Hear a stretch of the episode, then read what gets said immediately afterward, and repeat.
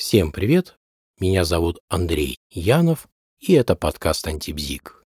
Сегодня речь пойдет о действии, которое мы совершаем абсолютно каждый день на протяжении всей нашей жизни, об умении делать выбор. И умение это крайне важно, так как вполне можно утверждать, что вся наша жизнь так или иначе и состоит из череды выборов. Да, большинство сделанных выборов в повседневной жизни незначительны, но есть и судьбоносные. И думаю, не ошибусь, если скажу, что абсолютно каждому человеку хотя бы раз в жизни да приходилось жалеть о сделанном выборе. А можно ли научиться всегда совершать только правильный выбор, о котором не придется жалеть? Да, конечно, можно. И для этого надо обладать всего двумя умениями.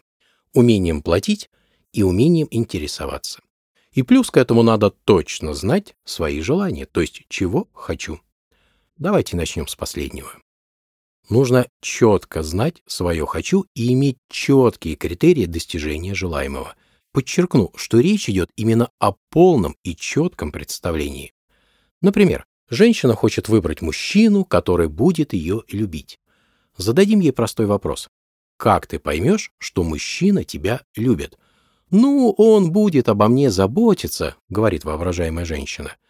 Но ведь заботиться-то можно и не любя. Например, сиделка заботится о своем подопечном, но она же его не любит. Или все сиделки любят тех, о ком заботится. Вот и выходит, что пока не определить предельно четко свое желание и критерии его достижения, можно будет очень легко ошибиться с выбором. Поговорим про умение платить. Плата – это, конечно, метафора, и под платой я понимаю все то, без чего нельзя достичь желаемого. За все надо платить, говорили древние греки. Современная физика тоже нам говорит об этом же. Например, чтобы совершить работу, нужно затратить энергию. Платой за работу как раз и будет та самая затраченная энергия. О необходимости платы говорит нам и закон сохранения энергии. А с законами физики спорить дело неблагодарное, хотя многие пытаются. Так вот, Каждый выбор – это отказ от альтернативных вариантов. Или рыбку съесть, или на лодке покататься. Выбор – это всегда плата. Но почему-то некоторые люди это никак не хотят понять. И, кстати, у некоторых из-за нежелания платить в момент выбора наступает ступор. Они медлят и в итоге упускают возможность. Например, если я выбираю автомобиль для бездорожья, то вряд ли я на нем смогу быстро проходить повороты – Центр-то тяжести у него расположен слишком высоко для этого. И еще очень важно понимать, что помимо платы за выбор, которая выражается в отказе от альтернатив, есть еще и плата за обладание. Помимо того, что мне необходимо будет заплатить некоторую сумму денег за покупку автомобиля, мне нужно будет еще и платить за его содержание.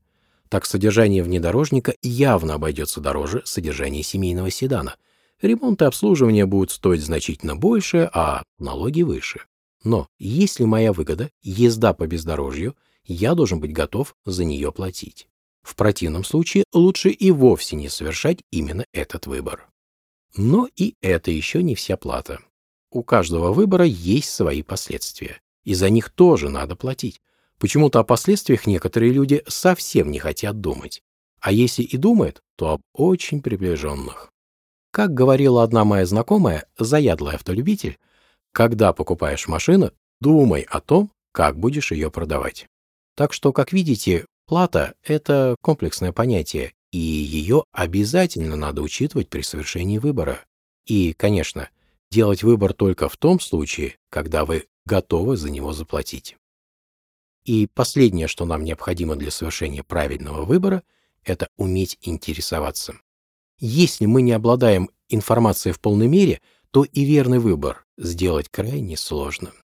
Метафорично выбор можно представить как развилку на дороге. В какую сторону пойти? Допустим, мы знаем, куда нас приведет и тот, и другой путь. Но помимо этого, нам нужно еще и знать характер дороги, все плюсы и все минусы одного и другого пути. Без полных знаний о возможных препятствиях, вероятных опасностях, характере покрытия и так далее мы не можем прогнозировать плату. Поэтому важно уметь интересоваться.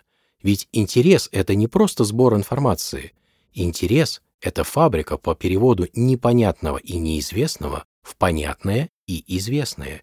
Интерес — это умение идти вглубь. Под интересом я понимаю деятельность по задаванию вопросов и поиска на них ответов.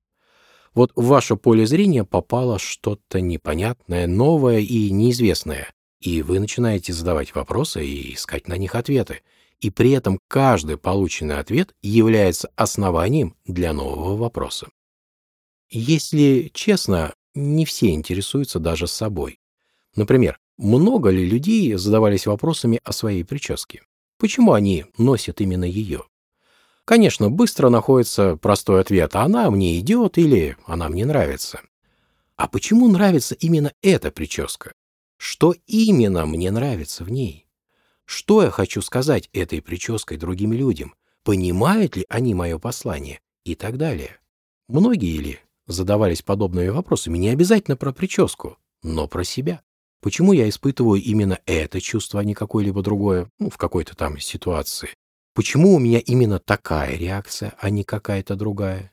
Из каких альтернатив я могу выбрать вариант реагирования? И так далее. Многие ли на самом деле задают эти вопросы себе? Много ли людей интересуется собой? А ведь это очень и очень важно. Что еще надо отметить? Интерес, по сути, это прожектор. И уметь интересоваться значит уметь высвечивать этим прожектором все то, что не видно при дневном свете.